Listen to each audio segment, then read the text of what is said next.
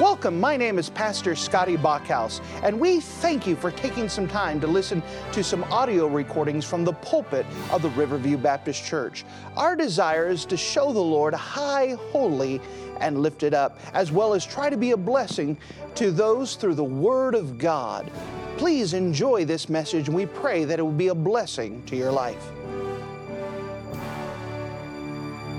So if you wouldn't mind to take your copy of the Word of God and turn with me to Psalm 119. Psalm 119.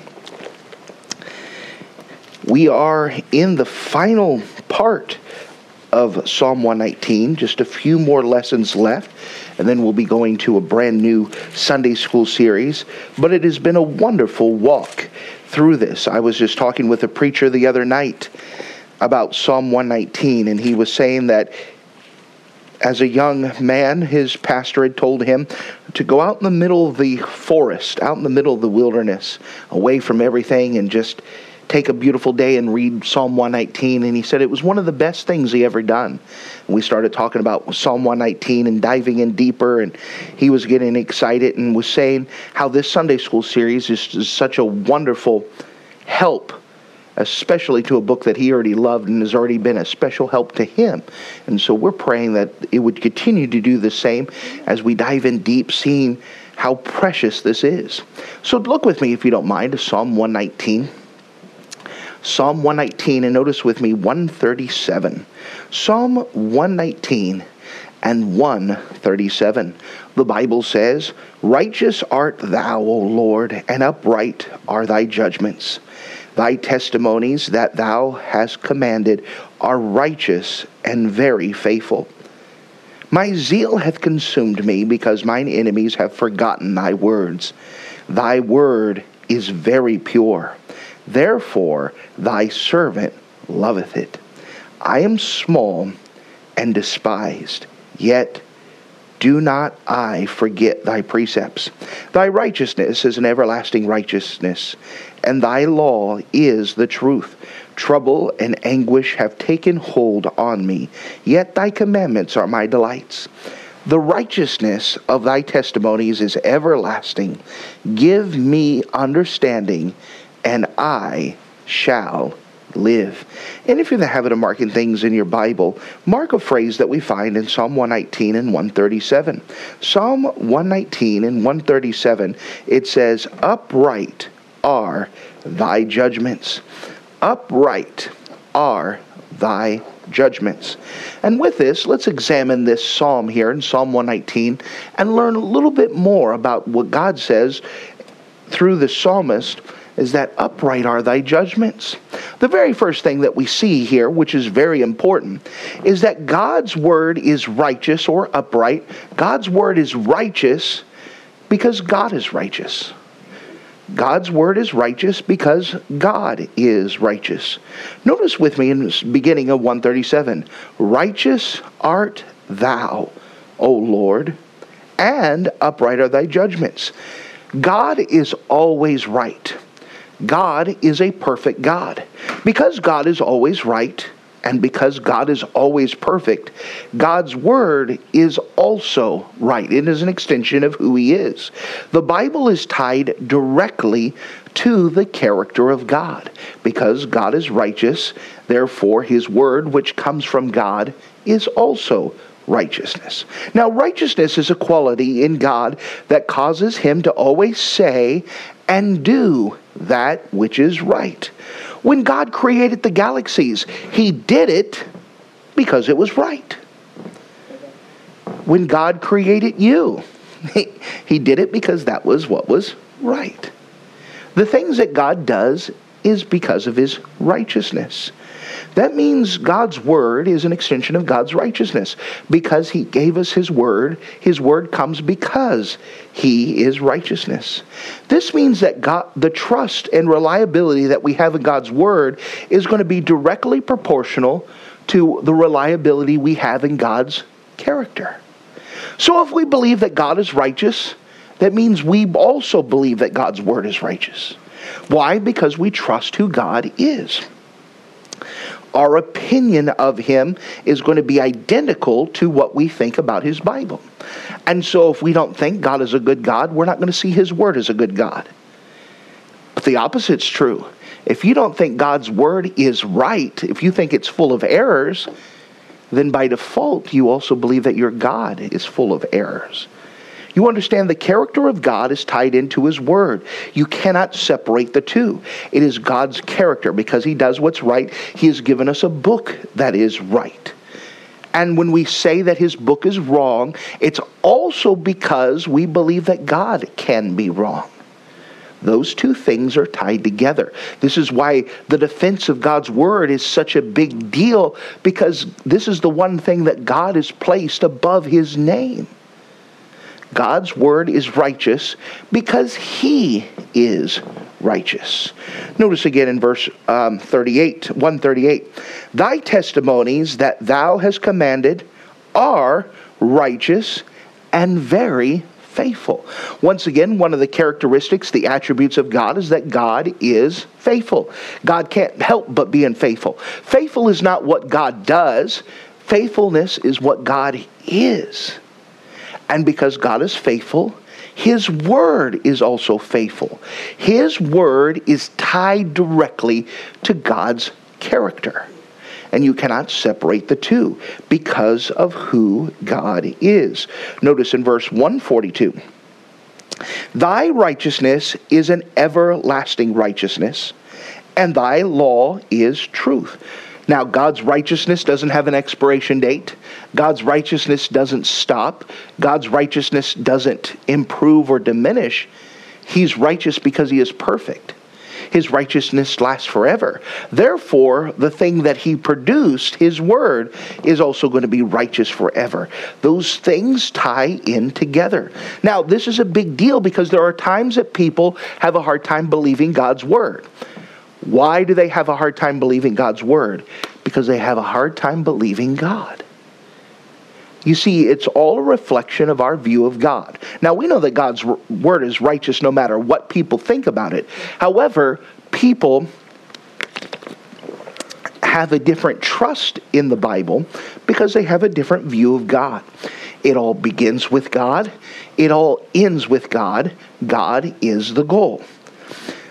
So you have someone who says, I hate God's word. By default, they also hate God.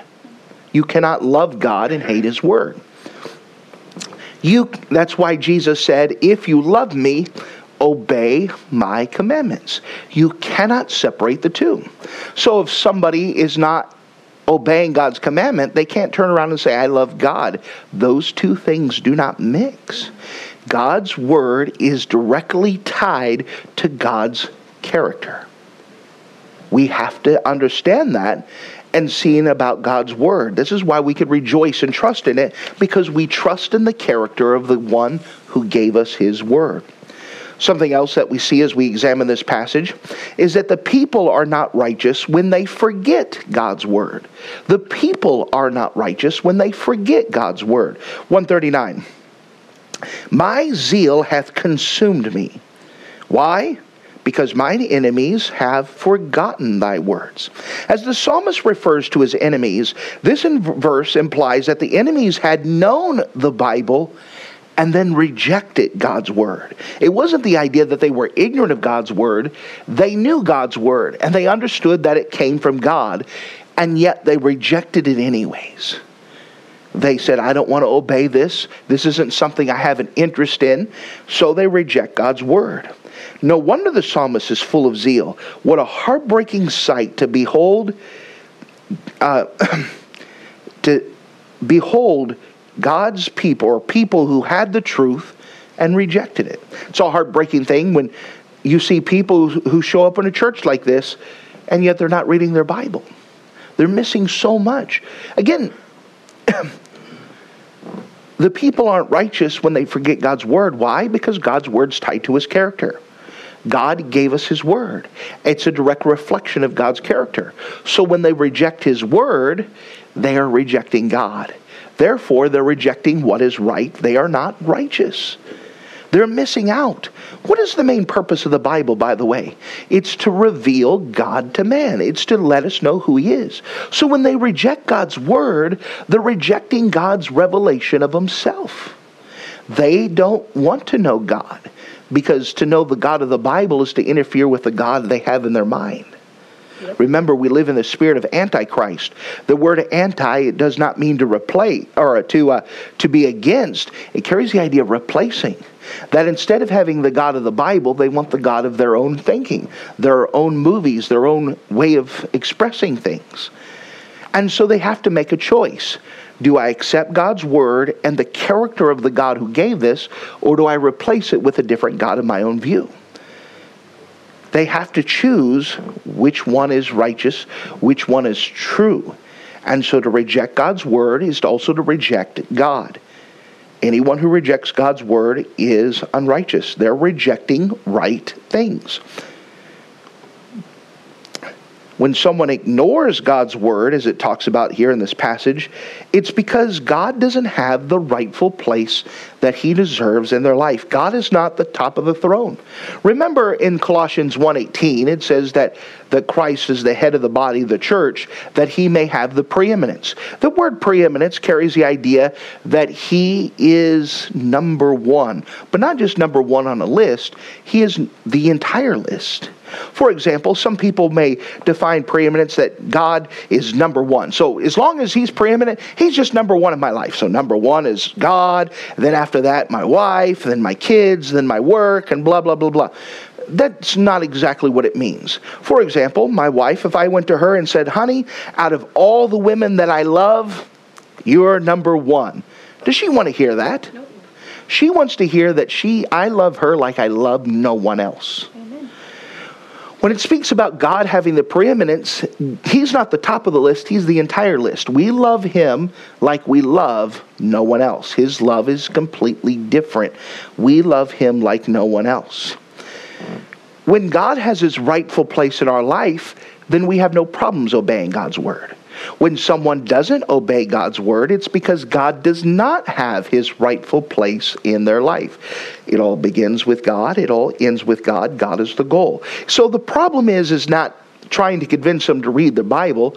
The problem is that they don't have a clear vision of God. They need to have that fixed. People who have no problems reading God's Word is people who already love God. Because they love God, they love His Word.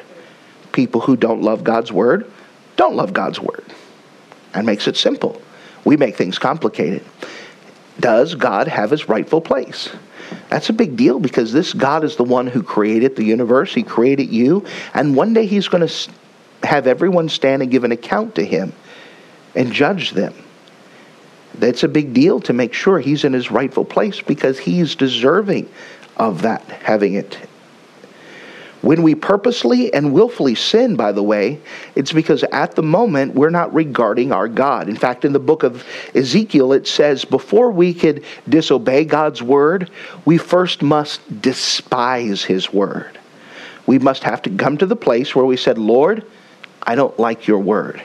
It's inconvenient to me. It's not what I want. Now that I lowered God's Word in my mind, now I can step over it and disobey it." That puts a different picture in your mind, doesn't it? Mm-hmm. That I have to purposely despise God's Word. In fact, in that passage in Ezekiel, I think 3 times it uses that word despise to God's Word. That changes everything. It's not that I'm purposely ignoring it. I have to despise it in order to go against it. And when I despise God's Word, I have to also despise God and His character in order to do so. Something else that we learn from here is that God's Word is righteous, so I love them. God's Word is righteous, so I love them. Verse 140. The Word is very pure, therefore thy servant loveth it. Now, let's define this idea of purity. God's Word is not pure because it has been refined. Some people misquote Psalm 12, 6 and 7, where it says, "Thy word is pure words, as silver tried in a furnace of earth, purified 7 times. And some people mistakenly teach that God's word has had to go through a refining process. A lot of people may say, well, it's had to go through the different languages. It had to go through Hebrew, Aramaic, Greek, Latin, whatever, into the English, and it had to be refined each and every time. That's not true. God's word is not pure because it has been refined. God's word is pure because it came from a pure source, which is God himself. God is the author. God didn't need a first draft. When he said, let there be light, he said, wait, that's not the right word. Let me think about it until I get the right word. God's smart enough to know what word he meant. God knew what he meant, knew what he wanted to get across. God didn't need a first draft or a second draft. God didn't need an editor like I do. I've already found mistakes in this lesson where I go, oh man. God didn't need an editor. He was able to write first time and have it perfect. He's a good God. He doesn't need that refining process like we do, because everything God does is right the first time. Notice as it goes on in verse number 41. I am small and despised. Notice this. I am small. When we compare ourselves to God, we are very small. This is the correct view to hold. We need to see God as a big God. When we don't see him as a big God, then we feel like we could disobey him. Yeah. Think about this. How big is God? Well, let's just imagine that we're overlooking this field behind us. And each of those blades of grass out there is its own galaxy. And then on each of those blades of grass, there's a dew droplet. And each of those dew droplets would be the solar system that we live in. And inside of the dew droplets, there is a dust nuclei. And that happens to be the planet we live on. And inside of that grass field, where in a specific grass, they have a dew droplet. Inside of the dew droplet, you have a dust nuclei. That's the that the planet that we live on. Inside of the dust nuclei, you could see that it is made up of atoms, and you go look into the atoms and you find that's the state that we live on. And then from the atom, you have an electron that goes around it. And then that electron happens to be the town that we're in.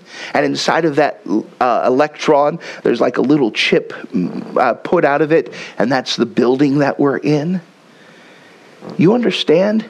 Out of that big field of grass, out of all of those blades of grass, and all of the dew droplets, and inside of it the dust nuclei, that inside of it we would have the atoms and then the electron and all.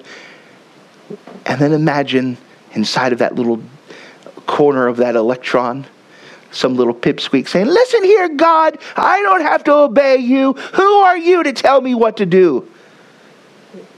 You know how small we truly are. How dare we try to tell God how things should be done. We are so small. We're as if nothing in the sight of God. In fact, in the Bible, the way that it describes man from God's perspective is like we're grasshoppers. Like we're dust. As if we're nothing. Because in the sight of God, we are so very small. And yet, we want to tell God what to do. But when we see how small we are and we see how big God is, it's easy to love God. Think about, out of all those blades of grass and all of those dew droplets and all of the dust inside of those dew droplets, that God still loves me individually and personally. I could love a God who can, out of all of that, still cares about me. That is a good God and a big God. I should love him because of that. It says, I'm small and despised. The psalmist sees himself as despised because He's rejected the world. Jesus told the disciples that the world was going to reject them because they're not of the world. The world will constantly belittle and scorn those who would follow God's word. And so he's small in God's sight. He's despised in the sight of the world. And so I have no other choice but to stay close to God's word, to be with him. In the middle of the world, hating the psalmist, he's still determined to love God's word. 140. Thy word is very pure, therefore the servant loveth it. I'm small and despised, yet do not I forget thy precepts. Now, just something interesting about language here. In the English language, we have a order syntax for grammar. We would have the subject, then the verb, and then the direct object. In other languages, they have things switched for the idea of importance in the sentence. For example, I went shopping for milk. If my emphasis of that sentence was milk, then it would be milk shopping I. It sounds different for us, but it would show for the language of that time that milk was what I was putting the emphasis on. Mm-hmm. So notice this sentence. It looks different for us, not naturally how we would speak. It says, I am small and despised, yet do not I forget thy precepts. The emphasis is not an I as much as it is in do not. I do not forget thy precepts. The emphasis is that, listen here, it's not on me. It's that I'm not going to forget the precepts. It's the forgetting not, the do not. I'm going to obey God's word. The more I'm rejected, the more I'm going to love God's word because of how small I am, because of how despised I am, that God's word is so great because of his character. I could trust in him. Notice with me in 143, trouble and anguish have taken hold of me. Think of this word picture. You have trouble and you have anguish, and they've taken hold on you. Trouble and anguish are Satan's jailers. Two of Satan's favorite jailers. They use them to imprison our souls. So think about trouble. Some people go through life from one crisis to another crisis, to another crisis, to another crisis, to another crisis. That's how they live their life. All they can see is I'm in this crisis, now I'm in this crisis, now I'm in this crisis. And they're like the Chicken Little. The sky is falling, the sky is falling, the sky is falling. Everything's falling apart. Look at me. Oh, look how horrible it is. Oh, look how, oh. And their emphasis is that crisis after crisis after crisis after crisis. That's not how God wants you to live. But that's a jailer. That's something that takes a hold of you, is trouble after trouble, that all I could see is all the trouble that I'm in, all the things that happen to me, oh, how bad things are. You ever need an example of it to see for yourself? Allow yourself to be in a quiet room. There's other people in there and no one's saying anything. What is usually the first thing we end up talking about? Troubles, complaining. And we use that as our starting point. Why? Because that's the first thing we're thinking of. Yep. Instead of the goodness of God, there are many people who go off trouble, after crisis, after crisis, after crisis. And that's where they spend their lives. They're grabbed a hold of by this jailer of trouble. The second one is anguish. May we also put in there bitterness, because anguish comes from the bitterness. Unforgiveness. That this grabs a hold of people's life and they can't move forward because they can't get over a situation or a person or an issue. It holds them back. Sometimes people will say, why isn't so-and-so moving forward? Why can't I get them to go forward? Because they're taken a hold of. They've got jailers holding on to them. Anguish and bitterness is something that roots them and keeps them from advancing forward. They can't be the Christian they ought to be because they're held back because of bitterness, because of anguish. They can't let go and they can't move forward. They're stuck. They're in that one place in their life for the rest of their life, or they're held down by trouble, trouble after trouble after trouble. that we could see these jailers taking a hold of them. Trouble and anguish have taken hold on me. Yet, I like that word yet. Yet, thy commandments are my delights. The psalmist is going through troubles, and he's going through lots of issues. But notice, the best way to get free of them is the golden key of God's word. Yet, I'm not putting my emphasis on the trouble, and I'm not putting my emphasis on the anguish and the bitterness.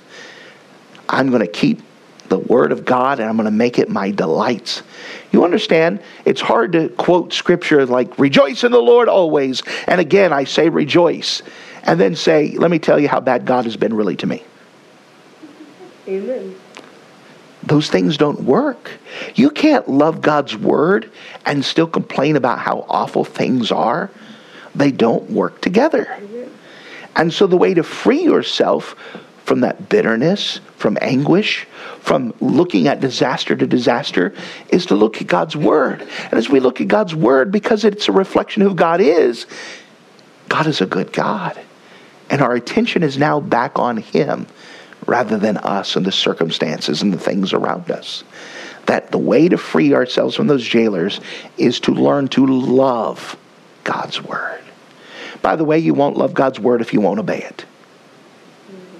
How do you get someone out of this bondage? Get them obeying God's word. Get them to love God's word. Get them to take the next step. They could break free of those jailers with God's help. He could pull down the strongholds. God is mighty. The weapons of our warfare are not carnal, but mighty through the pulling down of strongholds. If you don't mind, let's one more thing. God's word is righteous, and through them I shall live. God's word is righteous, and through them I shall live. Notice with me in 144. The righteousness of thy testimonies is everlasting. Give me understanding, and I shall live.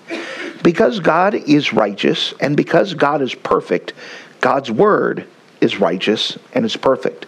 And because God will last forever, God's word will also last forever. Jesus said, heaven and earth shall pass away, but my word shall not pass away. Forever, O God, thy word is established in heaven. The Bible lives forever because its author is eternal. It will outlive heaven and it will outlive earth. Our Bible is eternal. God's word is righteous and eternal. And then, because of this, the psalmist says, give me understanding and I will live. Give me understanding and I shall live. God's word gives us the strength to live for today. And the message of eternal life is everlasting. That God has promises for us that we're going to be affected by for all eternity. That we could trust in God's word. Now all of this comes to is that why do we trust God's word? Because it is wrapped up in His character. How we view God's word is directly proportional to how we see God. So how do you see God? Well, it will show up in your obedience to God's word, your love for God's word, your to God's word. It's all for the idea, how do you see God? Thank you for listening to this audio message. This is Pastor Scotty Bockhaus, and I encourage you to take this information that you just received and make a specific decision to follow after the Lord. If you don't know Jesus Christ as your Savior, let me beg you to take the time to receive Jesus Christ for the forgiveness of your sins. If you are saved, I encourage you to make a decision in your life to help you get closer with the Lord. If there's anything specific we can do to be a blessing or to pray for you, we encourage you. Look us up on the internet at riverviewbc.com. Once again, that's riverviewbc.com. Or if you would prefer to call us, you could give us a call at area code 920-530-6308. Once again, that number is 920-530-6308. If there's anything we can do to be a blessing or an encouragement to you, please let us know. We would love to make ourselves available. Thank you.